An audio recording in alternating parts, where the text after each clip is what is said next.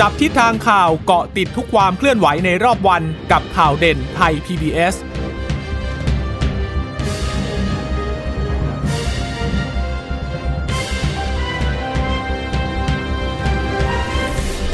สวัสดีค่ะ สวัสดีค่ะต้อนรับคุณผู้ฟังสู่ข่าวเด่นไทย PBS นะคะ เราพบกันเป็นประจำทุกวันจันทร์ถึงศุกร์บ่ายๆ แบบนี้ค่ะ อัปเดตข้อมูลข่าวสารที่เกิดขึ้นในรอบวันกับดิฉันจีราชาตาเอี่ยมรัศมีและคุณพึ่งนภาคล่องพยาบาลค่ะ ค่ะ สวัสดีคุณผู้ฟังทุกท่านนะคะ ที่รับฟังเราอยู่ผ่านทางสถานีวิทยุที่เชื่อมโยงสัญญาณจากไทย PBS ด้วยนะคะ วันนี้ก็เป็นวันสุดท้าย สัปดาห์สุดท้ายของเดือนมกราคมแล้ว เร็วจริง ๆ เลยนะคะ คุณผู้ฟังคุณชะตาค่ะปุ๊บปุ๊บปั๊บเพิ่งผ่านปีใหม่มาอันนี้จะเข้าสู่เดือนกุมภาพันธ์แล้วในสัปดาห์หน้านะคะ ในเรื่องของโควิด -19 ก็คงต้องตามกันต่อ แล้วก็ไม่รู้ว่าตัวเลขผู้ติดเชื้อเนี่ยจะลดลงแล้วเรานิ่งสถานการณ์นิ่งจนทำให้เราเนี่ยเปิดกิจการกิจกรรมต่างๆ ได้ตามเหมือนก่อนหน้านี้หรือเปล่านะคะ แต่ว่าวันนี้เนี่ยก็มีการผ่อนคลายขึ้นมาแล้วล่ะนะจากทางสบคเดี๋ยวมาติดตามรายละเอียดกัน เพราะว่าเขาก็จะมีการแบ่งเป็นพื้นที่เป็นสีสีใช่ไหมคะ เพราะฉะนั้นเมื่อแบ่งพื้นที่เป็นสีสีแล้วมาตรการก็จะตามพื้นที่เป็นสีสีนั้นด้วยค่ะว่า เดี๋ยวเรามาลงลึกในรายละเอียดกันค่ะ ค่ะวันนี้นะคะจำนวนผู้ที่ติดเชื้อที่มีการรายงานออกมาจากทางสบค ก็คือ 802 คน 802 รายนะคะ เป็นการติดเชื้อในประเทศซะ 781 มาจากต่างประเทศ 21 ยืนยันสะสมวันนี้ 17,023 แล้วนะคะ แต่ว่าก็หายป่วยเยอะอยู่ หายป่วยเนี่ยอยู่ที่ 11,396 ไม่มีผู้เสียชีวิตเพิ่ม สะสมคงเดิม 76 คนนะคะ เออเขาก็แบ่งรูู้้สึกว่าจะเป็นการติดเชื้อในประเทศเนี่ยจะเป็นคัดกรองตรวจเชิงรุกซะ700 กว่า ก็ยังคงอยู่ที่พื้นที่สมุทรสาครเหมือนเดิมนะคะ แล้วก็สำหรับสถานการณ์ทั่วโลกตอนนี้ไทยก็ขยับขึ้นมาอีกแล้วนะ เมื่อวาน 120 วันนี้ 119 แล้วคุณผู้ฟัง แล้วก็ประเทศที่ติดเชื้อสูงสุดตอนนี้ก็ยังคงเป็นสหรัฐอเมริกาอยู่รองลงมาเป็นอินเดียนะคะ แล้วก็บราซิลเหมือนเดิมเลยอันดับ 1 2 3 ยังคงเดิมอยู่ไม่มีการเปลี่ยนแปลงเลยนะ แต่ว่าสำหรับยอดผู้ติดเชื้อรวม เราเพิ่งเห็นตัวเลขร้อยล้านกันไปเมื่อไม่นานนี้เองแล้ววันนี้ร้อยสองล้านแล้วขึ้นมาเร็วมากสองวันล้านสองวันล้านอย่างนี้จริง ๆ นะคะ บางทีบางวันเนี่ย แปดแสนอะไรอย่างเงี้ยไม่ได้สองวันล้านด้วยนะสองวันหนึ่งสองวันหนึ่งล้านหนึ่งล้านกว่าด้วยเออล้านกว่าด้วยไม่ใช่แค่แบบล้านทุ่นๆนะคะ ดังนั้นก็เออค่อนข้างจะอันตรายทีเดียว โดยเฉพาะเมื่อพบว่ามีสายพันธุ์ที่มันกลายพันธุ์ไปเรื่อยๆเนี่ยแล้วก็ยิ่งกลายพันธุ์ยิ่งติดง่าย แต่การจะรุนแรงไม่รุนแรงอันนี้เราไม่แน่ใจเหมือนกันว่าเป็นยังไง เพราะว่าระยะเวลาที่มันกลายพันธุ์มันใช้เวลาเร็วมาก ดังนั้นก็เออค่อนข้างที่จะศึกษาคือยังยังไม่สามารถทำความรู้จักกันได้อย่างเพียงพอสำหรับ เจ้าโควิด -19 เนี่ยนะคะ ค่ะสำหรับตัวเลขผู้ติดเชื้อวันนี้มันก็ยังน่าจะเป็นสัก 3 วันติดต่อกันแล้วมั้งคะคุณชะตาใช่ไหมคะที่ตัวเลขเนี่ยก็ติดผู้ติดเชื้อก็จะสูงขึ้น ก็คาดว่าน่าจะภายเดือนมกรานี้มกราคมนี้แหละที่เราจะเห็นตัวเลขผู้ติดเชื้อที่มาจากการค้นหาเชิงรุกในจังหวัดสมุทรสาครสูงขึ้นอย่างนี้เห็นมีการพูดกันเหมือนกันนะบอกว่าเอ๊จริง ๆ แล้วเนี่ยการรายงานเนี่ยน่าจะแยกไปเลยดีไหมจังหวัดสมุทรสาครเพราะว่าถ้าไม่แยกเนี่ยแล้วมาพูดว่าติดเชื้อเพิ่มขึ้นในแต่ละวันแต่ละวันมีผลต่อจิตวิทยาเหมือนกันนะคะ ก็คือว่าโอ้ตัวเลขผู้ติดเชื้อสูง ถ้าคือถ้าไม่ได้ดูในรายละเอียดลึกๆไป แล้วก็ไม่รู้ว่าความหมายของการค้นหาเชิงรุกในชุมชนนั้น หมายถึงพื้นที่ไหนจังหวัดไหน เห็นประหลัดกระทรวงสาธารณสุขก็มีการพูดเอาไว้เหมือนกัน บอกว่ามีคนเสนอขึ้นมาบอกว่าให้แยกไหมแต่ดูเหมือนว่าประหลัดก็บอกว่าโอ้เดี๋ยวสถานการณ์ก็มันน่าจะเบาบางลงแล้วแหละ เพราะว่า มีการตั้งเป้าตรวจค้นหาเชิงรุกภายในหนึ่งสัปดาห์ ซึ่งหลังจากนั้นก็ตัวเลขก็น่าจะลดลงแล้วล่ะนะคะะทีนี้มาดูเรื่องของการผ่อนคลายมาตรการ นี่คุณจิตนารายงานตัวเลขผู้ติดเชื้อไปเรียบร้อยแล้วเรียบร้อยแล้วค่ะค่ะ มาดูเรื่องของการผ่อนคลายมาตรการบังคับใช้ป้องกันยับยั้งแพร่ระบาดโควิด -19 กันที่วันนี้เนี่ยสบคชุดใหญ่เนี่ยเขาก็มีการหาเรือกันนะคะก็เป็นไปตามที่เลขาธิการสภาความมั่นคงแห่งชาตินั้นนำเสนอก็แบ่งพื้นที่ดูแลเป็น 5 ระดับ อย่างที่บอกก็คือ จังหวัดสมุทรสาครเป็นพื้นที่เดียวนะคะ ที่เป็นพื้นที่ควบคุมสูงสุดและเข้มงวด หรือว่าสีแดงเข้ม หลังจากนี้ที่ฉันจะใช้คำว่าสีแดงเข้มแล้วนะคะ สุดท้ายก็ทางสบคก็เอาสัญลักษณ์สีเนี่ยมามามาใช้ในการเข้าใจง่ายที่สุดจริงๆอะนะสีแดงเข้มอีๆเลยอย่างเงี้ยนะคะ ก็คือก็คือเป็นพื้นที่ที่พบผู้ติดเชื้อเยอะมากเนี่ยนะคะ ก็บอกว่าจังยังปิดสถานที่และเข้มงวด ดูแลอยู่นะอย่างเช่น ผับบาร์คาราโอเกะสนามมวยสนามชนไก่ เพราะฉะนั้นไม่ต้องบอกเลยว่าเพราะฉะนั้นต้องเข้มพวกนี้ก็ยังห้ามเปิดไม่ได้นะคะ กิจการอาบน้ำอาบอบนวดไม่ได้เลย โรงเรียนได้ไหมยังไม่ได้นะคะ โรงเรียนกวดวิชาด้วยสนามเด็กเล่นสวนสนุกเครื่องเล่นร้านเกมน้องๆ หนูๆ ทั้งหลายนะคะ ก็คงจะต้องอยู่บ้านไปก่อนนะคะการจัดแสดงสินค้าก็ยังไม่มีนะคะ ส่วนตลาดนัดนะคะ ก็คือเปิดได้แต่ว่าจำกัดผู้เข้าไปใช้บริการแล้วก็เว้นระยะห่างนะคะ ส่วนร้านอาหารนะก็เปิดให้ได้ไม่เกิน3ามทุ่ม งดดื่มสุราในร้านค่ะ ส่วนศูนการค้านะคะ ก็จำกัดเวลาเปิดก็ถึง3ามทุ่มไม่เกิน3ามทุ่มนะคะ ศูนย์เด็กเล็ก สถานที่พักของผู้สูงอายุ สถานประกอบการโรงแรมก็ต้องมีมาตรการป้องกันโรคในองค์กร แล้วก็ให้มีระบบติดตามตัวผู้เดินทางเข้าออกด้วย อันนี้คือสีแดงเข้มสรุปแล้วก็คือว่า ถ้ากินข้าวกินในร้านก็ ไม่เกิน3ามทุ่มห้างก็ไม่เกิน3ามทุ่มนอกนั้นก็คงยังปิดอยู่โรงเรียนก็ยังเปิดไม่ได้ค่ะ ค่ะ ก็สำหรับพื้นที่ควบคุม สีแดงนะคะสีแดงก็จะมีอยู่ 4 จังหวัดอย่างที่เรารู้กัน ก็มีกรุงเทพนนทบุรีปทุมธานีสมุทรปราการ ก็ยังคงปิดสถานบริการผับบาร์คาราโอเกะบ่อนการพนันอยู่นะคะ แต่บ่อนการพนันดิฉันไม่เข้าใจว่าทำไมถึงบอกว่ายังปิดอยู่คือมันไม่สามารถเปิดได้อยู่แล้วนะใช่ใช่ก็ยังตั้งข้อสังเกตอย่างต่อเนื่องนะ เกี่ยวกับเรื่องนี้คือจะบอกว่า อันที่ให้เปิดได้อย่างสนามชนไก่ชนวัวอะไรอย่างเงี้ย ถือเป็นบ่อนการพนันไหมก็ก็มีแยกออกมาต่างหากอีกไง ก็เลยยังสงสัยสรุปเอ๊ะบ่อนการพนันนี่เราคือ มองว่าเป็นสถานที่ต้องพูดกันอย่างนี้แล้วเหรอว่ายังไม่ให้เปิดแต่จริงๆ คือมันเปิดไม่ได้อยู่แล้วเพราะมันผิดกฎหมายนะคะ แต่ว่าออย่างสถานบริการอาบน้ำอาบอบนวดนี่ก็ยังปิดอยู่นะตัวสำหรับร้านอาหารเนี่ย อันนี้ก็นั่งกินได้แล้วก็เปิดให้ ไกลขึ้นให้ให้นานขึ้นละก็คือจากเดิมเนี่ยสามทุ่มตอนนี้ให้ถึงห้าทุ่มแล้วนะคะ แล้วก็ยังต้องจำกัดจำนวนคนอยู่ ในพื้นที่สีแดงเนี่ยยังไม่ให้จำหน่ายสุราในร้านนะคะ ยังไม่ให้ดื่มสุราในร้านด้วย จะพกมาเองมีค่าเปิดขวดอะไรอย่างเงี้ยก็ยังไม่ได้อยู่ ส่วนการจัดการเรียนการสอนนะคะ จะเป็นลักษณะของการผสมผสาน ก็คือจะงดกิจกรรมที่มีผู้มาร่วมเป็นจำนวนมาก จำกัดการเดินทาง การเคลื่อนย้ายแรงงานต่างด้าว สปานวดแผนไทยก็เปิดได้ แต่จำกัดผู้ใช้บริการ สถานที่ออกกำลังกายกลางแจ้งค่ะ จัดการแข่งขันได้แบบไม่มีผู้ชมอันนี้ไม่แน่ใจเหมือนกันว่าอย่าง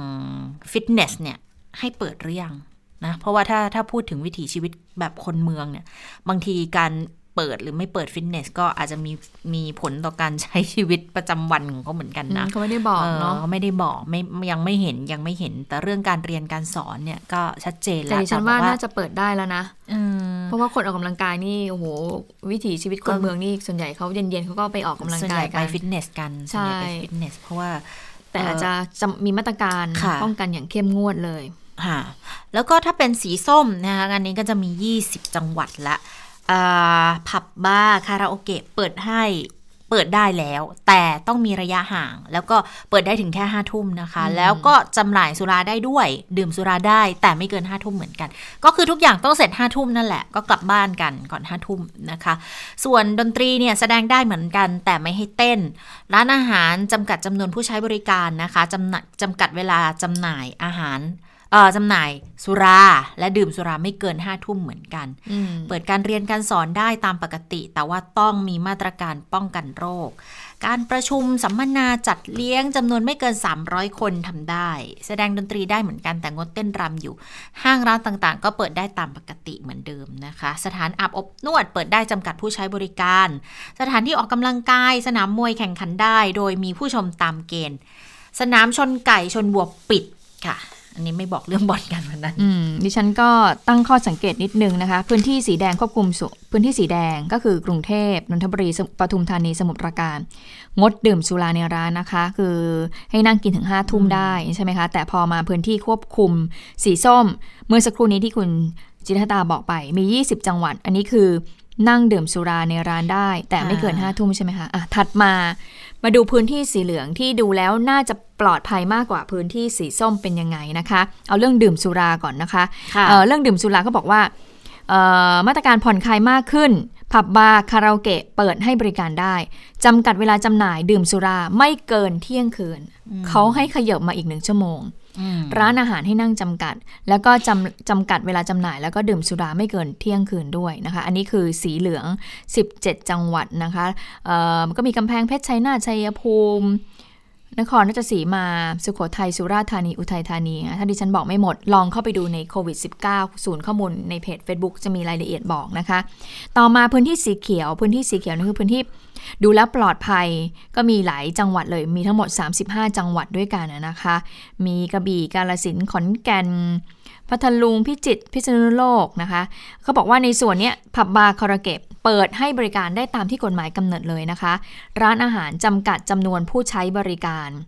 อ่าอันนี้ก็คือพื้นที่สีเขียวก็ไม่มีอะไรมากก็คือ น่าจะเปิดได้ทั้งหมดแหละนะคะ คุณหมอทวีสินบอกว่ามาตรการทั้งหมด จะมีการประกาศในราชกิจจานุเบกษา เพื่อให้มีผลในวันที่ 1 กุมภาพันธ์ ฉะนั้นที่ประกาศออกมานี้ เปิดได้ โรงเรียนเปิดได้วันไหน ผับบาร์คาราโอเกะได้เริ่มได้ในพื้นที่ไหนเนี่ยก็คือวันที่ 1 กุมภาพันธ์ ซึ่งถ้าสถานการณ์ผ่อนคลายกว่านี้ ก็ทำให้เราขับเคลื่อนเศรษฐกิจได้เป็นอย่างดีนะคะ แต่ว่าหลังจากมีการประกาศผลคลายแล้วแล้วมีคนติดเชื้อเพิ่มขึ้น คุณหมอก็บอกว่า อาจจะกลับมาเปลี่ยนแปลงได้อีกนะคะ เพราะฉะนั้นให้ช่วยกันดูแลทั้งตัวเองครอบครัวแล้วก็ทั้งกิจการค่ะ ค่ะ ทีนี้ก็ทันทีที่มีการประกาศเรื่องของการผ่อนคลายมาตรการต่างๆ เนี่ย ก่อนหน้านั้นจะไปมีเหตุการณ์ที่จังหวัดสมุทรสาคร ที่บอกติดเชื้อกันเยอะๆ แต่อันนี้มันเป็นการตรวจคัดกรอง แต่ว่าที่ต้องติดตามกันเลยเนี่ยนั่นก็คือที่มหาสารคามค่ะ เพราะปรากฏว่าอยู่ๆโผล่มาทีเดียว 6 คนเลย นะคะ แต่ว่าเป็นลักษณะของการตรวจคัดกรองเชิงรุกด้วยนะคะ ก็เป็นการเปิดเผยจากทางศูนย์บัญชาการโควิด ที่สำนักงงานสาธารณาสุขจังหวัดมหาสารคาม ทางผู้ว่าเขาก็เป็นประธานการประชุมนะคะ ก็ติดตามสถานการณ์ เพราะว่าไปพบรายงานผู้ป่วยยืนยันติดเชื้อเพิ่ม 6 คนในเขตอำเภอเมืองมหาสารคาม แล้วตอนนี้เข้าโรงพยาบาลกันหมดแล้วด้วย เจ้าหน้าที่ก็เลยต้องไปลงพื้นที่เลยค่ะ ไปตรวจคัดกรองกลุ่มเสี่ยง ผู้สัมผัสเสี่ยงสูงเสี่ยงต่ำวิธีสวอปเลยนะคะ ก็ปรากฏว่ามีคนที่สัมผัสกับผู้ป่วยเนี่ยมาตรวจกันจำนวนมาก ส่วนใหญ่เป็นกลุ่มที่ไปเลี้ยงสังสรรค์กับผู้ป่วย เห็นมาสรุปว่ามันก็มาจากการเลี้ยงสังสรรค์กันนี่แหละ ตอนนี้ก็เลยกลายเป็นว่าทั้งคลัสเตอร์ในกรุงเทพมหานครที่มี 2 งานเลี้ยงใหญ่ ๆ ที่ตอนนี้ติดกันไป 26 คนแล้วนะคะ แล้วก็ยังไปมีคลัสเตอร์ที่ไปเจอที่มหาสารคามอีกด้วยก็เป็นงานเลี้ยงสังสรรค์กันเหมือนกันอย่างที่เราพูดกันนะว่าไอการแบบนัดกันกินเลี้ยงอะไรอย่างเงี้ยมันก็คงไม่ได้มีแค่ในในในเมืองใหญ่หรอกหมู่บ้านต่างๆเขาก็มีอยู่เหมือนกันนะอำเภอเมืองต่างๆ ที่ไหนก็มีอยู่เหมือนกัน ก็ปรากฏว่ายืนยันว่าการระบาดครั้งนี้เนี่ยเป็นเป็นกลุ่มก้อนเป็นคลัสเตอร์เลยวันที่ 28 ค่ะ เขาไปพบผู้ป่วยยืนยันติดเชื้อ 1 คน แล้วไปเจอทำลายบอกว่า ผู้ป่วยคนนี้เนี่ยเดินทางมากรุงเทพวันที่ 29 ธันวา แล้วกลับเข้าพื้นที่วันที่ 3 มกรา ตอนที่กลับไปเขาก็เริ่มมีไข้วันที่ 10 มกรา แล้วก็มีไข้นะ แต่ ออกไปกินเลี้ยงสังสรรค์ วันที่ 10 11 12 14 17 18 23 และ 25 แต่เจ้าตัวเนี่ยไปหาหมอตั้งแต่วันที่ 22 แล้วนะคะ เพราะว่ามีไข้ปวดกล้ามเนื้อมา 4 วัน ปรากฏวันที่ 25 ค่ะ แพทย์ที่คลินิกไข้หวัดโรงพยาบาลสุดทาเวศก็ได้ไปพบแพทย์ที่โรงพยาบาลนี้ แล้ววันที่ 27 ก็ไปอีก คราวนี้ไปที่โรงพยาบาลมหาสารคามละเข้าโรงพยาบาลจังหวัดแล้ว ผลยืนยันติดเชื้อ ก็จากคนนี้เนี่ยค่ะ ไปสัมผัสผู้ป่วยเเป็นผู้สัมผัสเสี่ยงสูงรวมทั้งหมด 53 คนเลย แล้วมีเสี่ยงต่ำอีก 82 แล้วมี PUI อีก 25 นะคะจากการตรวจเชิงรุกกลุ่มเสี่ยง ก็ไปเจอกลุ่มคนที่ยืนยันติดเชื้ออีก 5 คนก็เลยรวมเป็น 6 คน ทีนี้ทางมหาสารคามเขาก็เลย จะออกคำสั่งของจังหวัดค่ะ ก็คือจะให้พื้นที่อำเภอเมือง แล้วก็ตำบลท่าขอนยางตำบลขามเรียงอำเภอกันทรวิชัยเนี่ยเป็นพื้นที่ควบคุมสูง สถานบริการผับบาร์คาราโอเกะร้านเกมร้านอินเทอร์เน็ตต้องปิดค่ะ พื้นที่อำเภอเมืองมหาสารคาม และตำบลท่าขอนยางตำบลขามเรียงอำเภอกันทรวิชัยเนี่ยร้านอาหารเครื่องดื่ม จะนั่งรับประทานได้ไม่เกินสี่ทุ่ม ร้านจำหน่ายสุราเครื่องดื่มแอลกอฮอล์ขายได้แค่ช่วงเวลาที่อนุญาตให้ขายก็คือ 11ถึง14 และ 17ถึง22 นาฬิกาเท่านั้นนะคะ ก็เลยกลายเป็นว่าสารคามเนี่ย จริง ๆเขาสาได้เป็นออตอนแรกเขาเป็นพื้นที่อะไรอะ่ะ เดี๋ยวนะกำลังเนี่ยพยายามจะไล่อยู่ค่ะ เพราะว่า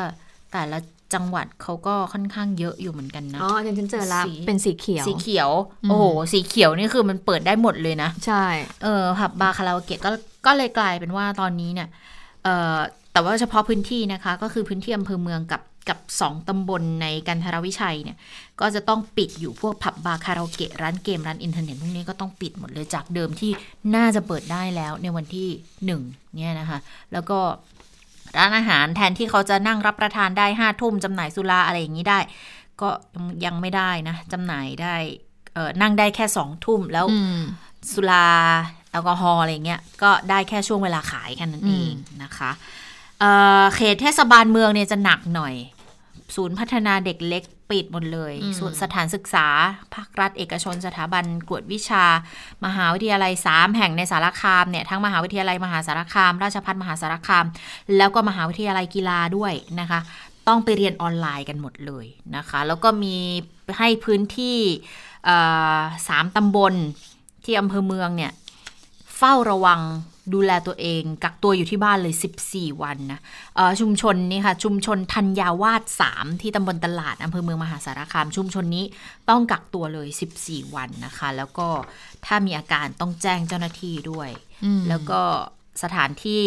ในไทม์ไลน์ที่ผู้ติดเชื้อไปเนี่ยต้องปิดทำความสะอาดเลย 3 วันนะคะ มีผล 29 มกราก็คือวันนี้ถึงอืม11 กุมภาเลย ค่ะ มาดูเรื่องของความคืบหน้าในการจัดหาวัคซีนของรัฐบาลนะเนื่องจากว่าหลายต่อหลายคนเนี่ยก็มองว่าวัคซีนเนี่ยเป็นความหวังนะคะไม่ใช่แค่ออยากให้รัฐบาลนั้นฉีดให้กับประชาชนครอบคลุมแล้วเนี่ยจริง ๆ ก็บอกว่าก็มีคนต่างชาติ อย่างเช่นคนจีนนี่ยที่เขามาอยู่ในเมืองไทยเนี่ยค่อนข้างเยอะจริงๆเนี่ยเขาก็อยากได้วัคซีนฉีดเหมือนกันนะคะถ้าเกิดว่ารอ อย่างถ้าเป็นคนไทยอะไรอย่างเราก็ต้องรอถึงประมาณช่วงพฤษภาคมมิถุนายนใช่ไหมที่ค่ะเอสตราเซเนกาเนี่ยจะเข้ามาที่เราสั่งเนี่ยล็อตใหญ่ ๆ เลยอะอืมถ้าเราจะรอจากรัฐบาลประชาชนของเราพลเมืองของเราเนี่ยฉีดหมดเนี่ยโอ้โหเขาก็อยากฉีดเหมือนกัน ทีนี้ก็เลยมีเสียงเรียกร้องจากเอกชนเหมือนกันบอกว่าเนี่ยจริงๆเนี่ยควรจะเปิดรับ วัคซีนชนิดอื่น ๆ แล้วก็มีการเหมือนการรัฐบาลน่ะช่วยหน่อยได้ไหมนะคะ เพราะว่าจะได้มีการฉีดกันมากขึ้น ครอบคลุมประชากรที่อยู่ในประเทศน่ะให้มากขึ้นนะคะ ปรากฏว่าวันนี้คุณอนุทินชาญวิรกุลก็พูดถึงความคืบหน้าในการจัดหาวัคซีน ก็บอกว่าก็พยายามนะตอนเนี้ย พยายามทุกที่เลย ตรงไหนที่มีเนี่ยเราก็จะไปไปขอเจรจาพูดคุย เพื่อที่จะจัดซื้อก่อนก่อนที่จะถึงช่วงเดือนมิถุนายนนะคะ ถ้าจัดมาหาที่ถ้าจัดได้เนี่ยเราก็พยายามเอามาให้เยอะมากที่สุด แต่คุณอนุทินก็บอกเหมือนกันว่ามันก็ติดในเรื่องของเอกสารเรื่องของการขึ้นทะเบียนด้วยนะบางทีเนี่ยแล้วก็ไม่ได้ติดปัญหาที่ทางเราบางครั้งมันก็ไปติดประเทศต้นทางเหมือนกันที่ยังขึ้นทะเบียนไม่ได้ และตอนนี้คุณอนุทินบอกว่ากังวลอยู่นะตอนนี้ก็คือ กรณีที่สหภาพยุโรปหรือ EU จำกัดไม่ให้มีการส่งวัคซีนออกมานอกเขต EU ตรงนี้แหละเราก็กลัวว่าอืมเขาเนี่ยจะส่งวัคซีนให้กับเราทันหรือเปล่านะคะ เพราะว่าอย่าง 60,000 โดส เอ้ย50,000 โดสนะคะค่ะที่เราจะได้มาล็อตแรกล็อตแรกใช่ไหมเลยนะคะแรกสุดเลยเออเราจะได้มามาเมื่อเด็ดช่วงกุมภาพันธ์นี้เราจะได้ แล้วไม่รู้จะได้ตรงตามเวลาหรือเปล่า ไปฟังเสียงของคุณอนุทินกันค่ะ นี่ก็กำลังกังวลอยู่เรื่องที่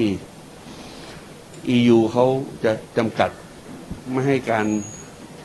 มีการส่งวัคซีนออกมานอกเขต EU ใช่ไหมก็ต้องพยายามเจรจาอยู่อะแต่ส่วนของเราเราได้ทำทุกอย่างหมดแล้วไอ้ไอ้ที่มันที่ถ้ามันจะเป็นปัญหาอะไรมันเป็นปัญหานอกเหนือการควบคุมของเรานะก็จริง ๆ แผนปกติ วัคซีนเราจะพร้อมในเดือนมิถุนายน นะครับ ตามที่เราได้สั่งกับแอสตราเซเนกาไว้นะครับ จริง ๆ แผนก็คือจะเริ่มฉีดในเดือนมิถุนายน แต่ว่าในขณะเดียวกันก่อนถึงเดือนมิถุนายน ถ้าเราสามารถจะหาวัคซีนที่ที่ส่งมาถึงประเทศไทยได้ เราก็ใช้ทุกวิธีทางในการเจรจา บางทีวันนี้ได้อ่าพรุ่งนี้บอกติดปัญหาแล้วใช่ไหมไอเอกสารของเขา ไม่ผ่านบ้าง หรือว่าเขาออกกฎเกณฑ์ใหม่อย่าง EU อย่างนี้บ้าง ก็พยายามจะจะจะให้คนที่เกี่ยวข้องเนี่ย ได้พยายามเจรจาหาข้อมูลให้มากที่สุดแต่ขณะเดียวกันตอนนี้ดีที่สุดก็ใส่หน้ากาก ก็คือเป็นวัคซีนที่ดีที่สุดนะคะเอ่อแล้วก็ยังบอกอีกว่า เมื่อถามว่าจะทำให้การได้วัคซีนของประเทศไทยล่าช้าหรือเปล่านะคุณอนุทินก็บอกว่าก็มีแผนปกติอยู่แล้วนะที่เราจะได้ประมาณช่วงเดือนมิถุนายน แต่ว่าตอนนี้ก็เอ่อกังวลเหมือนกันนะครับเรื่องของวัคซีนที่เป็นที่ต้องการของหลาย ๆ ประเทศค่ะ ค่ะ ทีนี้ก็เลยสงสัยอยู่เหมือนกันว่าอย่างตามตารางเดิมที่ทางปลัดสาธารณสุขบอกว่าสัก 14 กุมภาใช่ไหมวันวาเลนไทน์วันวาเลนไทน์เนี่ยจะเริ่มฉีดให้กับบุคลากรทางการแพทย์แล้วสรุปจะได้วัคซีนตัวไหนมาฉีด เพราะว่าอย่างของเอ่ออะไรนะซโนแวคอืมไซโนแวคซโนแวค ก็ยังไม่นั่นน่ะเห็นเห็นข่าวคราวเลยอะนะคะเออดิฉันเนี่ยสงสัยมากที่ฉันเคยคุยกับคุณจิตตาว่าที่เราติดตามข่าวมาเนี่ยเราก็เห็นแต่ว่าเราจะเราจะได้จากไซโนแวคก่อนค่ะใช่ไหมจากจีนอะสองล้านโดสที่เราสั่งซื้อมาใช่ไหมคะแล้วของจีนเนี่ยก็คาดว่าน่าจะเข้ามาประมาณปลายเดือนกุมภาพันธ์แล้วอยู่ดีๆ สักช่วงเอ่อสัปดาห์ที่ผ่านมาปลายปลายๆสัปดาห์ที่แล้วเนี่ยเราก็เพิ่งเพิ่งจะมารู้ว่าเดี๋ยวเราจะได้จากเอสตาซิเนกามาห้าหมื่นอ่าโดสนะดิฉันก็เลยไปถามน้องผู้สื่อข่าว ไปถามเรื่องนี้ว่าเออมันมันมันมันมีข่าวตรงไหนเหรอมันมันมีข่าวมานานหรือยังอะไรเงี้ยน้องผู้สื่อข่าวเขาก็เลยเล่าให้ฟังว่า อ๋อจริง ๆ แล้วเนี่ยคือพอมีเคสที่คดีที่จังหวัดสมุทรสาครมาอืมเหมือนทางไทยเนี่ยก็เลยเขาไปคุยกับบริษัทเอสตาเซเนกาเหมือนเข้าไปคุยกับเขาเขาเลยเหมือนไปตัดล็อตที่ยุโรปอะอืมมาให้กับเรา โอ้โหก็คือโยพอไปตัดล็อตยุโรปทีนี้พอยุโรปบอกไม่ให้ออกก็เลยการจะมีปัญหาหรือเปล่าเนี่ยเนี่ยก็เลยเป็นที่กังวลของรัฐมนตรีอค่ะนุทินเหมือนกันไงคะก็คือค่ะว่าก็เลยสงสัยว่าตอนแรกก็มันเราไม่ได้สั่งจากเอสตาเซเนกามานี่ล็อตนี้นี่ เพราะว่าเราสั่งมาเนี่ยน่าจะได้ประมาณพฤษภา มิถุนาใช่ไหมและอันนั้นอะเป็นการถ่ายทอดเทคโนโลยีด้วยนะ ก็คือเราก็คือโรงงานของเราสยามไบโอไซเอนซ์ก็จะนำมาผลิตเองอะนะคะค่ะอะทีนี้เรื่องของวัคซีนนายกก็พูดเหมือนกันใช่ไหมคะ ค่ะ นายกรัฐมนตรีก็บอกว่าติดตามอยู่นะสำหรับสถานะในการส่งวัคซีนมาไทยหลังจากที่ EU เนี่ยเขาไปจำกัดการส่งออกนะคะ แต่ว่า พลเอกประยุทธ์ก็บอกว่า คือยืนยันจำนวนวัคซีนที่สั่งจองไปแล้ว แต่เรื่องสำคัญก็คือต้นทางเนี่ยเขาเป็นเจ้าของลิขสิทธิ์เนี่ยเจรจากันอย่างต่อเนื่องเบื้องต้นเนี่ยคาดว่าน่าจะได้ตามกำหนดแหละ แล้วพอได้มาแล้วก็ต้องมาดูก่อนว่าจะฉีดยังไงฉีดให้ใคร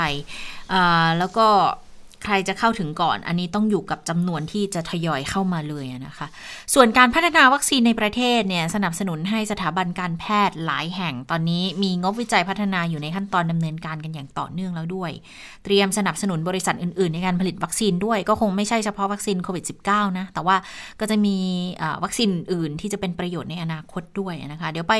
ฟังเสียงของนายกรัฐมนตรีที่พูดเกี่ยวกับเรื่องของวัคซีนกันค่ะ ในเรื่องของวัคซีน วันนี้ก็มีการพูดคุยในเรื่องการจัดหาวัคซีน วันนี้ก็เราก็ยืนยันในจำนวนวัคซีนที่เราสั่งจองไปแล้วนะครับ แต่สิ่งสำคัญที่สุดก็คือเราต้องดูในเรื่องของประเทศต้นทางเขาด้วย ที่เป็นเจ้าของลิขสิทธิ์ต่างๆ ซึ่งวันนี้ก็มีการเจรจากันอย่างต่อเนื่องนะครับ ก็คาดว่าจะน่าจะได้รับตามกำหนดเวลานะครับ เมื่อได้รับตามกำหนดเวลามาแล้ว เราก็กำหนดว่าเราจะฉีดกันยังไงฉีดใคร แต่ทุกคนก็มีสิทธิ์ในการเข้าถึงวัคซีนทุกคนนะนะครับ แต่ทั้งนี้ก็ขึ้นกับจำนวนวัคซีนที่จะทยอยเข้ามาตามลำดับนะครับ มันไม่ใช่เฉพาะเราคนเดียว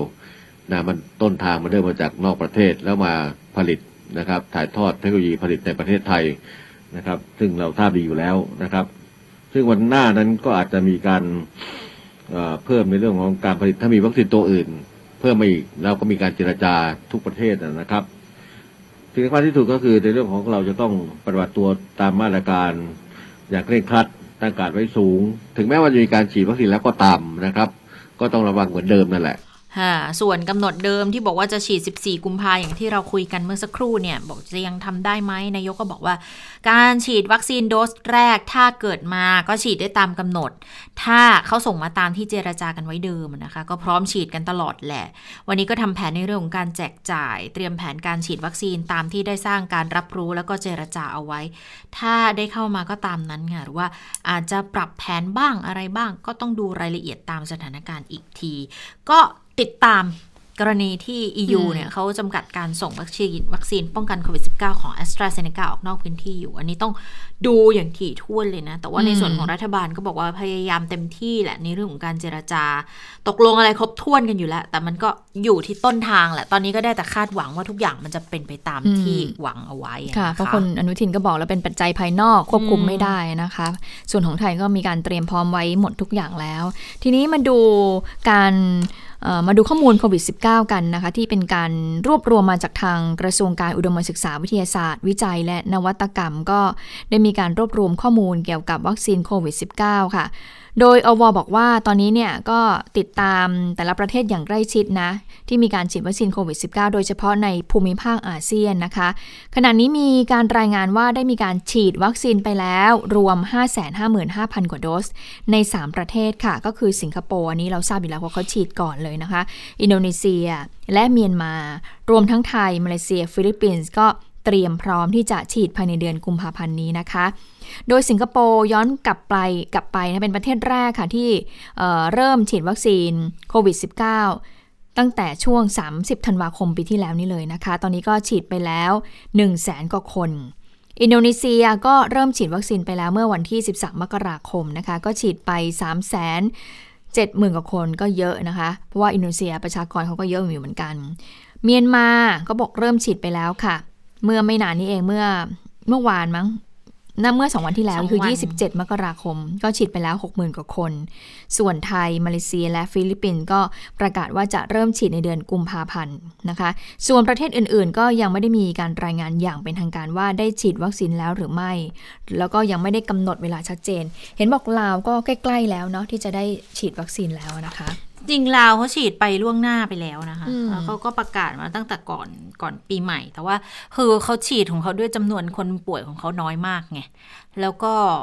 คือแทบแทบจะไม่เห็นเลยด้วยซ้ำนะคะ แต่ว่าเขาได้จากจีนมาก่อน แล้วก็เออเป็นของ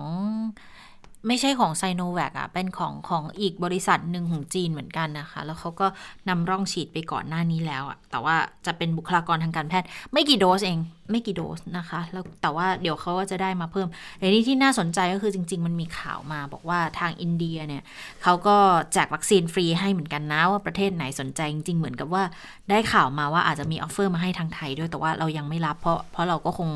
เหมือนกับว่ามีการบริหารจัดการเอาไว้แล้วอะคือสั่งการเอาไว้ก่อนหน้านี้แล้วอะนะคะ ก็เลยเดี๋ยวต้องดูอีกทีว่า พอมันมีปัญหาติดขัดที่สหภาพยุโรปแล้วเนี่ยจะยังไงกันต่อ หรือว่าจะต้องเร่งเอาตัวที่บอกว่าเอาเทคโนโลยีมาให้ผลิตก่อนเนี่ย เอาออกมาก่อนให้ได้ เราจะได้เดินสายการผลิตในประเทศได้เองด้วยนะ อันนี้ก็เป็นส่วนหนึ่ง เพราะว่าเชื่อว่ามันน่าจะกลายเป็นประเด็นที่ถูกนำไปขยายในทางการเมืองด้วยอืมอีกอย่างหนึ่งแน่ๆเลย นะคะ ค่ะ เมื่อพูดถึงเรื่องการฉีดวัคซีนแล้วนะคะ ไปติดตามข้อมูลของนายแพทย์ยง ภู่วรวรรณ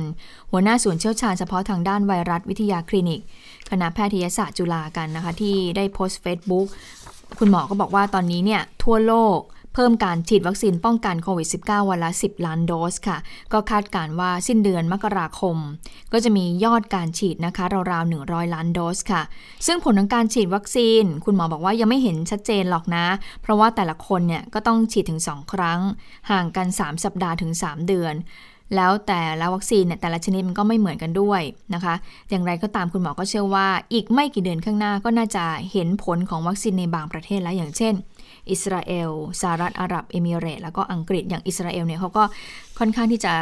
น่าจะ1นถึงสเดือนข้างหน้าน่าจะครบแล้วล่ะกับประชากรเขาเพราะเขาตั้งเป้าว่าจะฉีดให้กับประชากรเขาทั้งหมดเลยนะคะ ค่ะ นี่ก็เป็นความคืบหน้าในเรื่องของการฉีดวัคซีน ซึ่งก็กลายเป็นเอ่อ กุญแจสำคัญอืมในการที่จะช่วยกันควบคุมการระบาดของโรคด้วยนะคะอืมพูดถึงเรื่องวัคซีนเราไปที่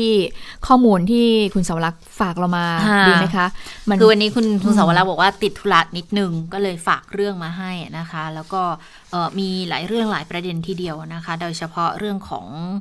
ความคืบหน้าในการ พัฒนาวัคซีนหรือว่าการอนุญาตวัคซีนตามประเทศต่างอืมๆเนี่ยอย่างล่าสุดเขาบอกของ a s t r a z เซ e c a เนี่ยมีคณะทำงานด้านวัคซีนของเยอรมันเขาแนะนำมาบอกไม่ควรฉีดให้กับคนที่อายุ 65 ปีขึ้นไป เพราะว่าในด้านของเยอรมันเขาบอกว่าข้อมูลเกี่ยวกับประสิทธิภาพยังมีไม่มากพอ ก็เป็นรายงานของคณะทำงานด้านวัคซีนของเยอรมนีนะคะ เขาบอกว่าวัคซีนโควิด -19 ของ a s t r a z เซ e c a เนี่ยควรฉีดให้คนอายุระหว่าง 18 ถึง 65 เท่านั้น เพราะว่ายังไม่มีข้อมูลมากพอที่จะประเมินประสิทธิภาพของวัคซีนในคนที่อายุ 65 ปีขึ้นไปอืมทีนี้มันไปแย้งกับความเห็นของ a s t r a z เซ e c a ที่เขายืนยันผลการทดสอบทางคลินิกล่าสุดมา บอกว่าวัคซีนมีประสิทธิภาพดี และป้องกันการติดเชื้อในคนอืมอายุเกิน 65 ปีได้อืมทีนี้ก็เลยกลายเป็นเรื่องขึ้นมาแล้วว่ายังไงอืมเพราะอย่าลืมว่าเยอรมันเขาก็มีบริษัทของเขาที่พัฒนาวัคซีนเหมือนกัน เตะตัดขากันหรือเปล่าอืมนี่ก็เลยกลายเป็นเป็นประเด็นหนึ่งที่หยิบยกขึ้นมามาพูดพูดกันนะนะคะ แต่ว่าสื่อของเยอรมันเนี่ยเขารายงานอย่างนี้บอกว่าการทดสอบของ a s t r a z เซ e c a ในกลุ่มคนดังกล่าวเนี่ยมีประสิทธิภาพไม่ถึงร้อยละสิบแต่กระทรวงสาธารณสุขของเยอรมนีระบุว่าข้อมูลนี้ไม่เป็นความจริงค่ะอืมแต่ที่ยอมรับก็คือการทดสอบของ a s t r a z เซ e c a มีผู้สูงอายุร่วมน้อยเกินไป โดยมีคนอายุระหว่าง 56 ถึง 69 ปีเข้าร่วมแค่ร้อยละ 8 อายุ 70 ปีขึ้นไปเนี่ย มีแค่ร้อยละ 3 ถึงร้อยละ 4 เท่านั้นเอง แต่ผู้ผลิตวัคซีนรายอื่นๆ อย่าง BioNTech ของเยอรมนีอืมมีคนอายุ 6 56 ถึง 85 ปี เข้าร่วมทดสอบถึงร้อยละ 41อืมนี่ก็เป็นเรื่องที่น่าสนใจอีกเรื่องหนึ่งนะคะ แล้วก็อย่างที่เราพูดกันบอกว่า ไอ้เจ้าวัคซีนเนี่ยมันกลายเป็นเครื่องมือสำคัญที่น่าจะมาป้องกันการติดเชื้อแล้วมันยังเป็นเครื่องมือที่มองว่าน่าจะช่วยในการฟื้นฟูเศรษฐกิจได้ด้วยนะคะอืมเพราะว่าถ้าไม่มีการระบาดการเปิดดำเนินกิจการกิจกรรมต่าง ๆ เนี่ย มันก็น่าจะเป็นได้กลับ คืนไปใกล้สู่ภาวะก่อนหน้าที่จะมีการระบาดมากที่สุดค่ะ คุณเสารักษ์ก็เล่าให้ดิฉันฟังว่า อันนี้เป็นผลงานการวิจัยนะคะ ก็คือก็พูดถึงกันว่าถึงแม้จะมีวัคซีนเนี่ยฉีดให้กับเอ่อผู้คนทั่วโลก แต่ว่าเกิดประเทศที่กำลังพัฒนา หรือว่าประเทศที่เอ่อได้อยพัฒนาเนี่ยเขาไม่สามารถที่จะมีวัคซีนฉีดได้เนี่ยมันมันมันมันก็จะไม่สามารถที่จะทำให้เกิดการฟื้นฟูทางเศรษฐกิจได้เหมือนกันอืมคือยกตัวอย่างนะคะ ยกตัวอย่างง่ายๆเลยบอกว่าอย่างเช่น ผลิตรถยนต์หนึ่งคันเนี่ยก็คือรถยนต์หนึ่งคันอาจจะต้องมีการใช้อุปกรณ์ที่นำเข้าจาก 10 กว่าประเทศใช่ไหมสมมติว่ายาง ปรากฏว่ายางเนี่ยเราไปเอาจากเอ่อประประเทศหนึ่ง ปรากฏว่าประเทศหนึ่งเกิดการติดเชื้อโควิด -19 แล้วปรากฏว่าเขาต้องเกิดล็อกดาวน์ขึ้นมาทำยังไงอะเมื่อเป็นปัญหาอย่างนี้ถ้าเกิดว่าเอ่อบริษัทผู้ผลิตเอ๊ะเปลี่ยนดีไหมเปลี่ยนไปเอาเจ้าอื่นมันก็มีต้นทุนเพิ่มใช่ไหมมันจากเดิมเนี่ยที่มันจะต้องแบบเราคิดแล้วแหละว่าถ้าสั่งจากประเทศนี้ประเทศเดิมอะมันมีต้นทุนเท่านี้ ถ้าเปลี่ยนประเทศมันก็จะมีต้นทุนที่เพิ่มมากขึ้น มีค่าขนส่งอีกนะคะ เพราะฉะนั้นแล้วเนี่ยมันก็เลยอาจจะทำให้มีปัญหาในเรื่องของเงินทุนแล้วก็เวลาด้วยนะคะโดยงานวิจัยนี้นะคะ ปัญหานี้เนี่ยทางผู้อำนวยการองค์การอนามัยโลกก็เคยพูดแล้วก็เคยเตือนมาหลายครั้งแล้วนะคะ แล้วล่าสุดเนี่ยก็ได้มีการเอ่ยถึงรายงานของมูลนิธิการวิจัยหอการค้านานาชาติหรือว่า ICC ค่ะที่ระบุว่าการที่นานาชาติเนี่ยแย่งกันซื้อวัคซีนเนี่ยจะสร้างความเสียหายทางเศรษฐกิจสูงถึง 9.2 ล้านล้านดอลลาร์สหรัฐเลยนะ ซึ่งในจำนวนเนี้ย4.5 ล้านล้านดอลลาร์สหรัฐหรือว่าเกือบครึ่งหนึ่งเนี่ยจะเกิดขึ้นกับประเทศพัฒนาแล้ว เรื่องนี้เนี่ยก็บอกว่าสอดคล้องกับผลการศึกษาของสำนักวิจัยเศรษฐกิจแห่งชาติของสหรัฐอเมริกา ที่ศึกษาผลกระทบทางเศรษฐกิจที่เกิดจากความไม่เท่าเทียมทางด้านวัคซีนค่ะ โดยบอกว่าข้อมูลน่าสนใจก็คือว่า หากไม่มีการกระจายวัคซีนอย่างเท่าเทียม ทั่วโลกก็จะได้รับผลกระทบเศรษฐกิจทั่วหน้าเลยค่ะ อย่างยกตัวอย่างเมื่อสักครู่เนี่ยที่เรื่องของการผลิตรถยนต์เห็นได้ชัดเลยนะคะรวมถึงประเทศร่ำรวยด้วยเพราะว่าถึงแม้ว่าประเทศร่ำรวยเนี่ยจะทุ่มเงินมหาศาลเท่าไรก็ตามนะซื้อวัคซีน เพื่อที่จะฉีดให้กับพลเมืองของตัวเองครบทุกคน ในขณะที่ประเทศอื่น ๆ ที่เหลือยังยากจนอยู่ หรือว่าประเทศที่ปานกลางยังไม่ได้รับวัคซีน หรือฉีดให้กับ ประชาชนในสัดส่วนที่น้อยเกินไป ประเทศร่ำรวยก็จะต้องเผชิญกับความสูญเสียทางเศรษฐกิจมูลค่ามหาศาลเช่นกันอืมนะคะ ทีนี้เขามีการเปรียบเทียบตารางออกมาเลยนะคะ คุณผู้ฟังคะมีตารางผลการศึกษาความเสียหายทางเศรษฐกิจก็แบ่งเป็นกรณี 3 รูปแบบด้วยกัน รูปแบบแรก ประเทศร่ำรวยคุมการแพร่ระบาดได้แล้ว แล้วก็ได้รับการฉีดวัคซีนเต็มที่เลย แต่ประเทศที่เหลือรอบๆข้างให้คุณผู้ชม คุณผู้ฟังคิดภาพตามนะ มีประเทศร่ำรวยประเภทหนึ่งหมูฉีดวัคซีนควบคุมการระบาดได้แล้วนะคะ ก็เหมือนกับ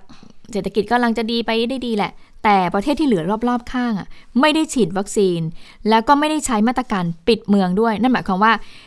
ถ้าไม่ปิดเมืองด้วยนั่นเหมือนความว่าไอการแพร่ระบาดมันก็อาจจะเกิดขึ้นได้ถูกต้องไหมคะ อันนี้เป็นรูปแบบแรก รูปแบบที่ 2 ก็คือประเทศร่ำรวยค่ะ คุมการระบาดได้ แต่ประเทศที่เหลือเนี่ยยังไม่ได้รับวัคซีนเลย แต่ใช้มาตรการปิดเมืองโอ้อันนี้ก็เศรษฐกิจก็ลำบากเหมือนกันนะคะ รูปแบบที่ 3 คือประเทศร่ำรวยฉีดวัคซีนให้กับประชาชนส่วนใหญ่แล้ว และประเทศที่เหลือนั้นทยอยฉีด แต่ว่าสัดส่วนนั้นไม่มากไม่มากเท่ากับประเทศร่ำรวย แล้วก็ใช้มาตรการปิดเมืองด้วย ปรากฏว่าตารางผลการศึกษานี้บอกผลที่ได้ก็คือ เศรษฐกิจของทั้งโลกย่ำแย่เหมือนกันทั่วหน้าเลยค่ะ แน่นอนว่าสำหรับประเทศยากจนและปานกลางก็ต้องอาการหนักอยู่แล้วนะคะ แต่ว่าที่น่าสนใจค่ะก็คือว่าประเทศร่ำรวยที่อุตสาห์ไปทุ่มเงินซื้อวัคซีนมาสิคะคุณจิตตาอ่าให้กับพลเมืองของตัวเองก็ยังเจ็บหนักอยู่ดี เนื่องจากว่าประเทศรอบข้างประเทศที่กำลังพัฒนาเนี่ยยังไม่ได้มีการฉีดวัคซีนอยู่เลยนะคะ นอกจากนี้ค่ะ ในรายงานยังมีข้อเสนอแนะว่าวิธีที่ดีที่สุดก็คือการกระจายวัคซีนอย่างเท่าเทียม ให้ทุกประเทศทั่วโลกนั้นได้รับวัคซีนในจำนวนที่เหมาะสม คือที่จำนวนร้อยละ 70 ของประชากร ซึ่งก็เพียงพอที่จะสร้างภูมิคุ้มกันแบบกลุ่มได้ค่ะก็สอดคล้องกับคำพูดของผู้อำนวยการองค์การอนามัยโลกที่ย้ำอยู่เสมอว่าทำกลางการแพร่ระบาดโควิด -19 ไม่มีใครปลอดภัยจนอืมกว่าทุกคนปลอดภัยค่ะอืมนะคะ อันนี้ก็สอดคล้องกับคุณหมอหมอคุณหมอประสิทธิ์คุณหมอบ้านเราอะก็พูดเหมือนกันนะสมมตินะหนึ่งร้อยคน แล้วได้รับการฉีดวัคซีนสัก 70 คนใช่ไหมคะ และอีก 20 คนเนี่ย ไม่ได้รับการฉีดวัคซีน และสมมติอีก 10 คนน่ะเสียชีวิต ก็เป็นไปได้ถ้าเกิดว่าติดเชื้อโควิด 10 คนเสียชีวิต แต่ถ้าอีก 20 คนเนี่ยแล้วเกิดอยู่อยู่ไป 20 คนไม่ได้เสียชีวิต เพราะฉะนั้นไอ้70มันก็จะไปบวกกับ 20 เป็น 90 มันก็จะเกิดภูมิคุ้มกันเป็นกลุ่มละมันก็เลยทำให้เอ่อสามารถที่จะยับยั้งการแพร่ระบาดโควิด -19 ได้นะคะอืมก็ถึงบอกว่าต้องฉีดให้มีจำนวนที่ประชากรมากพอค่ะ ค่ะอ่าทีนี้ในเรื่องของการช่วยเหลือผู้ประกอบการจริง ๆ วันนี้นายกรัฐมนตรี ก็ให้ข้อมูลเอาไว้เหมือนกันนะว่า ก็พยายามหาแนวทางช่วยเหลือกันอยู่นะคะ ไปฟังเสียงของนายกรัฐมนตรีกันค่ะ ปิดกิจการโรงแรมมันไม่มีปิดสองอย่าง คือปิดโดยรัฐสั่งปิดนะครับส่วนการสั่งปิด หรือการปิดเอง วันนี้ผมก็ให้ให้ดำเนินการตรงนี้แล้วไปดูแล เพื่อจะได้เข้าในเรื่องกติกาการใช้กองทุนประกันสังคมส่วนหนึ่ง ส่วนที่เหลือถ้าจำเป็นก็ทางกระทรวงคลังก็จะเตรียมเตรียมงบประมาตรงนี้ไว้ให้ วันนี้ผมก็ทราบทางกระทรวงแรงงาน ได้แก้ปัญหาไปได้ระดับหนึ่งแล้วนะครับ ไม่ว่าจะมาตราสามสามมาตราอื่นอะไรก็ตาม ก็มีเหลือประมาณสักเก้าล้านคนเศษนะประมาณสิบล้านนะนะที่ผมได้ทราบยอดในปัจจุบันนะครับ ค่ะนี่ก็น่าจะเป็นในกรณีที่บอกว่ามีการปิดโรงแรม เพราะว่าอย่างที่ชนบุรีเนี่ย ล่าสุดเขาก็คือทางจังหวัดอออกประกาศให้ปิดโรงแรมนะคะ เพราะว่า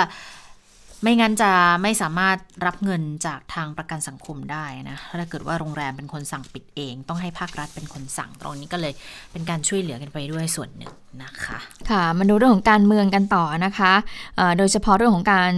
ส่งผู้สมัครลงเลือกตั้งซ่อมสสเขต 3 จังหวัดนครศรีธรรมราชที่ดูเหมือนว่าจะทำให้มีปัญหาระหว่างพักพลังประชารัฐกับพักประชาธิปัตย์นะคะค่ะก็ทำให้วันนี้ผู้สื่อข่าวเนี่ยก็ถามพลเอกประวิทย์นะคะ ในเรื่องของจะส่งผู้สมัครหรือเปล่าก็ถามตั้งแต่เมื่อวานแล้วแหละอืมวันนี้ก็พยายามจะกระทุ้งถามต่อนะคะเอ่อทีนี้พลเอกประวิทย์เนี่ยตอบยังไงไปฟังเสียงพลเอกประวิทย์กันค่ะไม่ว่าจะส่งหรือไม่ส่งก็ไม่มีปัญหาไม่มีปัญหาแล้วครับไม่มีปัญหาเป็นเรื่องของเรื่องประชาธิปไตยนะเป็นพรรคจะส่งไม่ส่งไม่เป็นไรพรรคไหนไม่ส่งไม่ส่งพรรคไหนส่งไม่ส่งนะครับ ไม่มีอะไรไม่เกี่ยวกับมารยาททางการเมืองอืมอ่าไม่เกี่ยวกับมารยาทนะ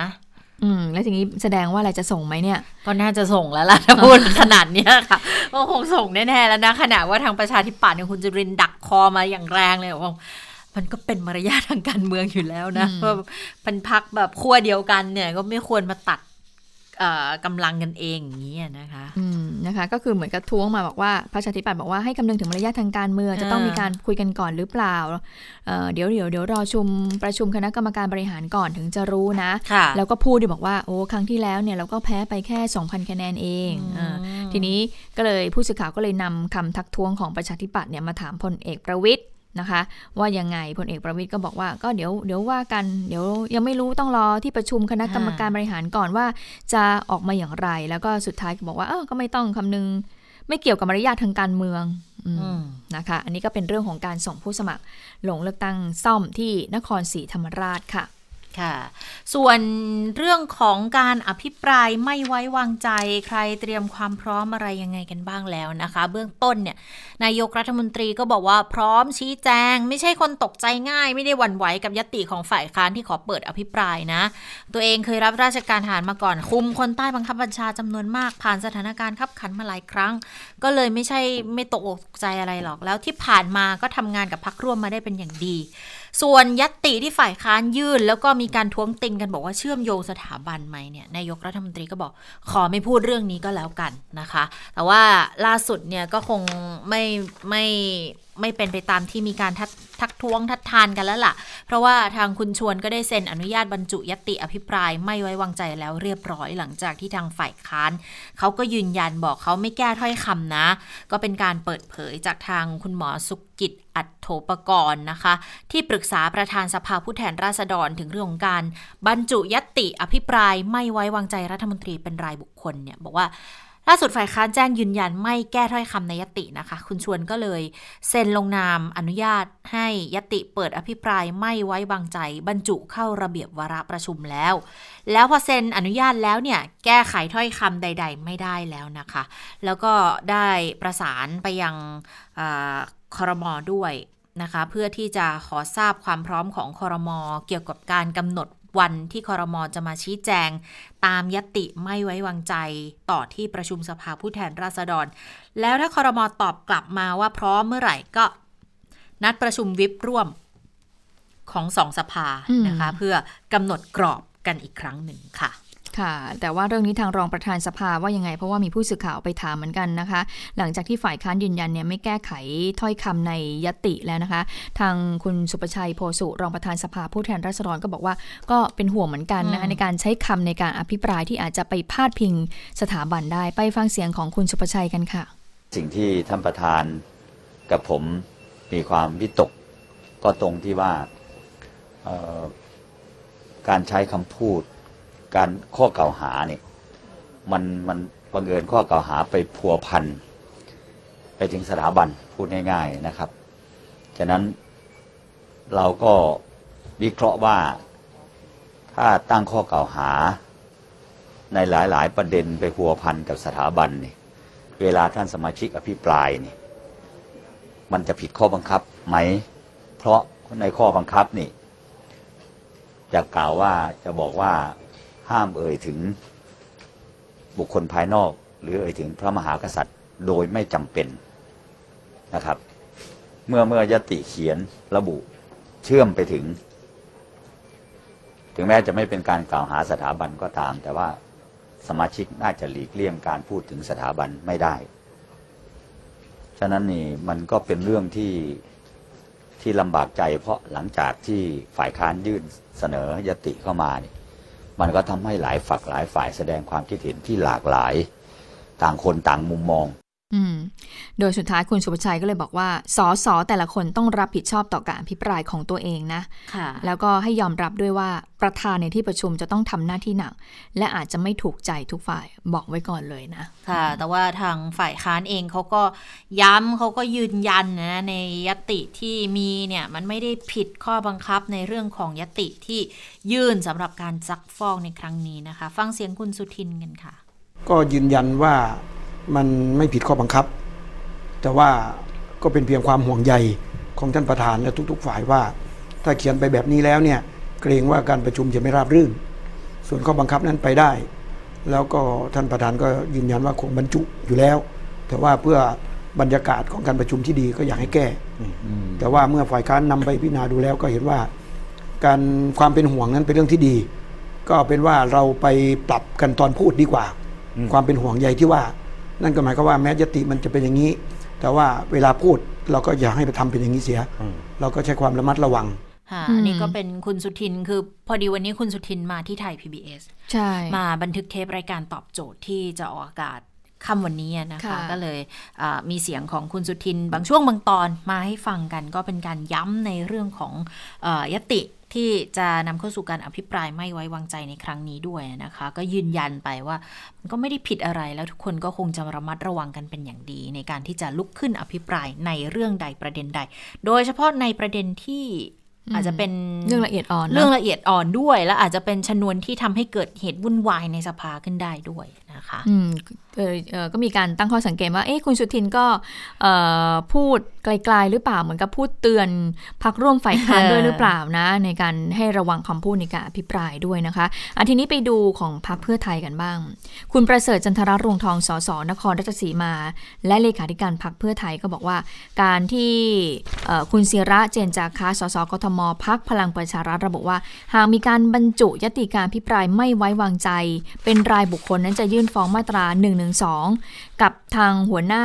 กับทางผู้นำฝ่ายค้านในสภาผู้แทนราษฎรก็คือคุณสมพงษ์อมรวิวัฒน์แล้วก็ผู้ที่ร่วมลงชื่อทั้งหมดในยตินั้นนะคะ หากดูยติก็จะเห็นว่ามันไม่ขัดกับข้อบังคับการประชุมสภาเลยนะ และเมื่อวานนี้เนี่ยก็ได้มีการหารือกับทางประธานชวนหลีกภัย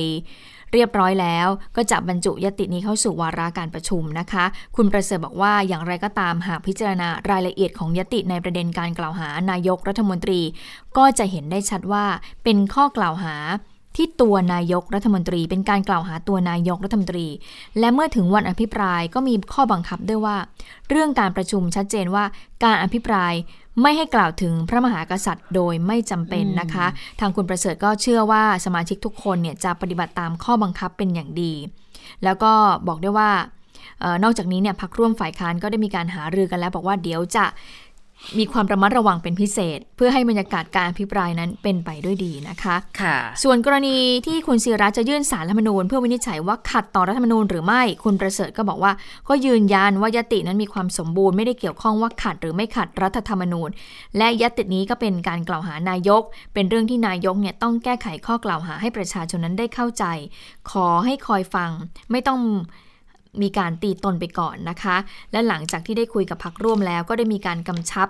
ให้อภิปรายอยู่ในกรอบข้อบังคับ หากไม่จำเป็นก็ไม่ควรกล่าวถึงสถาบัน แต่สามารถพูดถึงตัวนายกได้ ดังนั้นหากผู้ประท้วงต้องการประท้วง ก็จะต้องมีการแสดงเหตุผลอย่างชัดเจน ทางนี้ก็เลยบอกว่าอย่าวิตกเรื่องนี้มากเกินไป เนื่องจากว่าประธานสภาก็ทำหน้าที่ไว้อยู่แล้วค่ะ ค่ะ ซึ่งก็ถ้าถ้ามาดูจากฝากฝั่งของเพื่อไทยเนี่ย ส่วนใหญ่ก็จะมองในแง่ของ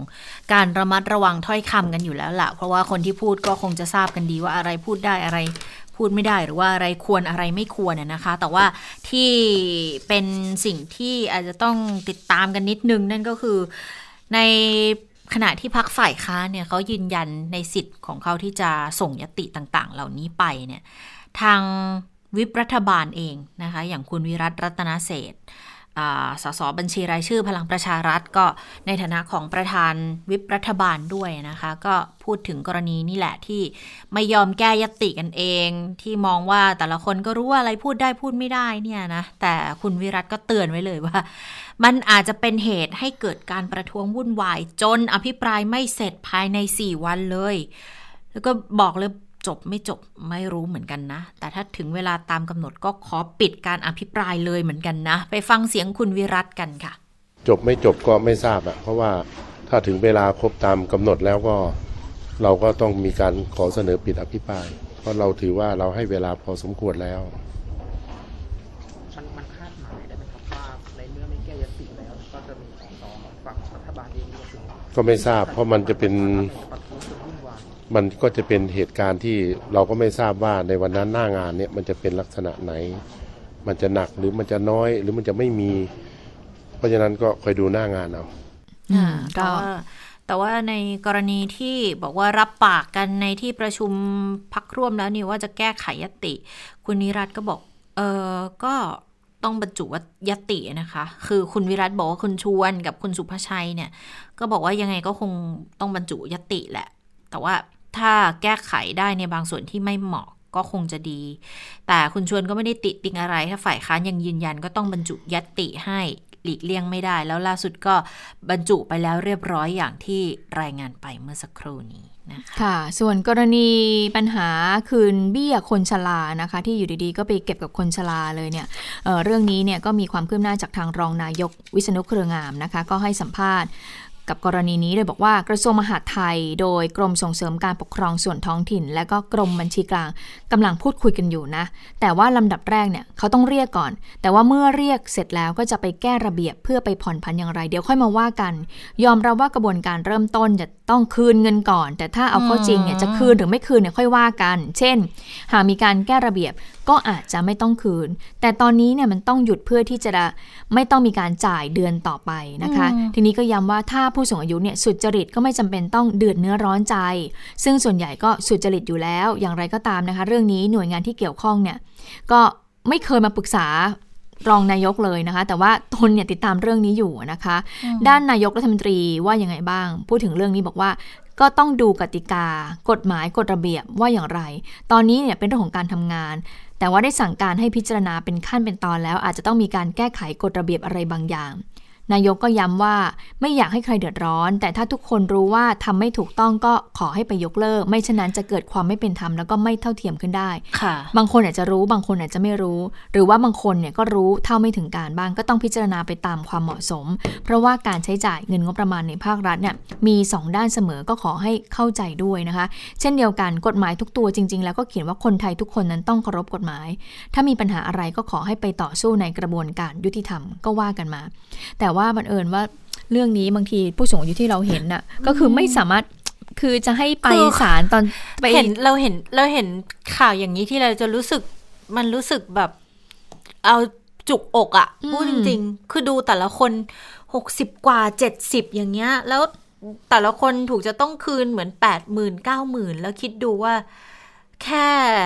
แค่เลี้ยงชีพแค่วันๆเลี้ยงนะชีพวันเอวัอนๆเขาก็ลำบากแล้วอะค่ะ แล้วยังจะต้องไปหาให้คืนคือคือเข้าใจนะ โดยหลักเกณฑ์หลักการอะไรมันเข้าใจทั้งหมดเพียงแต่ว่าช่วงเวลาเฉพาะหน้าแบบนี้มันเป็นไปได้ไหมกับการที่อาจจะออกเป็นพระราชกฤษฎีกา หรืออะไรสักอย่างหนึ่งมาบอกว่า เอาล่ะไม่ต้องคืน แต่ว่าเดือนต่อไปคุณก็ไม่ได้รับสิทธิ์นี้แล้วนะ เพราะว่าตรวจสอบแล้วนี่ว่าเป็นคนที่ ไม่มีสิทธิ์ที่จะรับได้ แล้วมันก็ต้องมองย้อนไปถึงการอืมทำงานของเจ้าหน้าที่ตั้งแต่ต้นเหมือนกันนะว่า คุณควรจะต้องเป็นคนที่รู้มากกว่าประชาชนด้วยหรือเปล่า แล้วพอถึงเวลาบางทีประชาชนก็อาจจะไม่ได้รู้ขนาดนั้นน่ะ คนแก่อะอืมใช่ค่ะ เออ แล้วเขาก็อะให้เซ็นอะไรบอกว่าได้ได้ก็ได้ ก็ดีเวลาเรามีคนเอาเงินมาให้อะเราก็ก็ดีสิเราก็อาจจะไม่รู้หรอกว่าเรามีสิทธิ์หรือไม่มีสิทธิ์ เพียงแต่ว่า ถึงเวลาเขาก็ต้องจะมีไอตัวที่บอกว่า อ่าอะไรนะ รับรองว่าเป็นผู้ที่มีสิทธิ์ใช่แล้วถ้าเราไม่รู้ไงว่า เราเป็นคนไม่มีสิทธิ์อะคือเจ้าหน้าที่อาจจะต้องซักถามหน่อยไหมเพิ่มเวลาในการซักถาม คุณป้าได้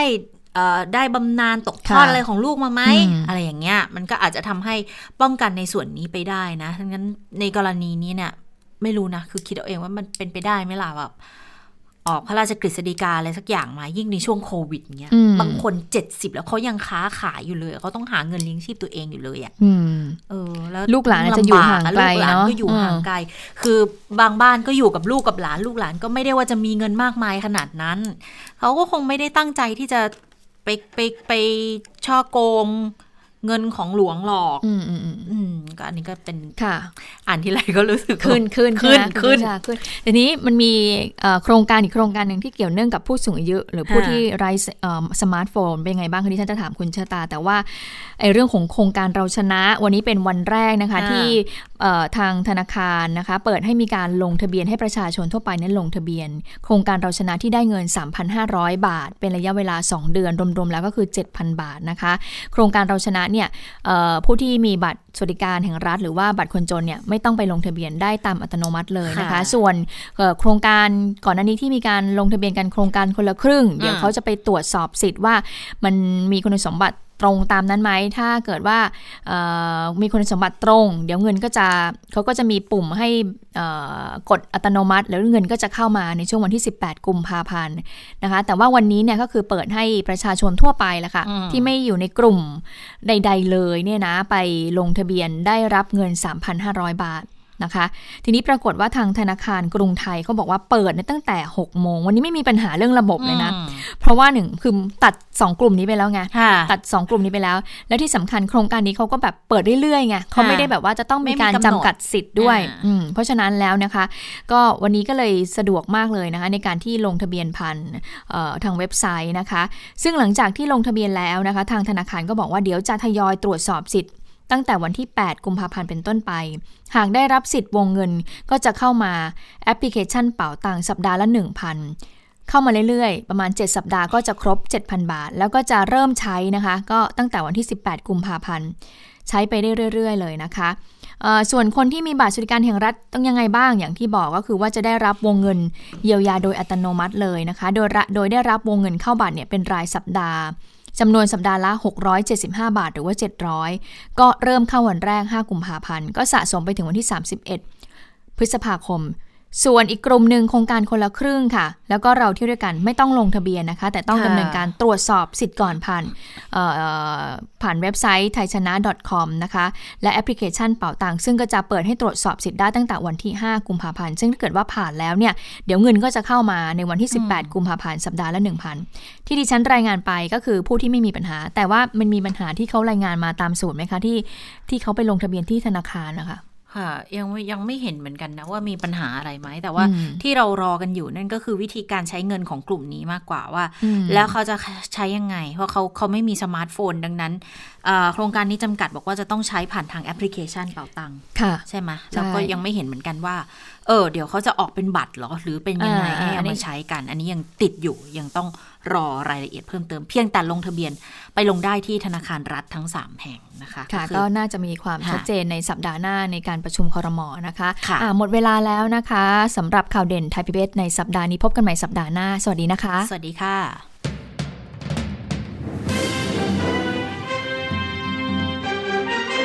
ติดตามข่าวเด่นไทย PBS ได้ทุกวันจันทร์ถึงศุกร์เวลา 15 นาฬิกา ทางไทย PBS Radio และติดตามฟังข่าวได้อีกครั้งทางไทย PBS Podcast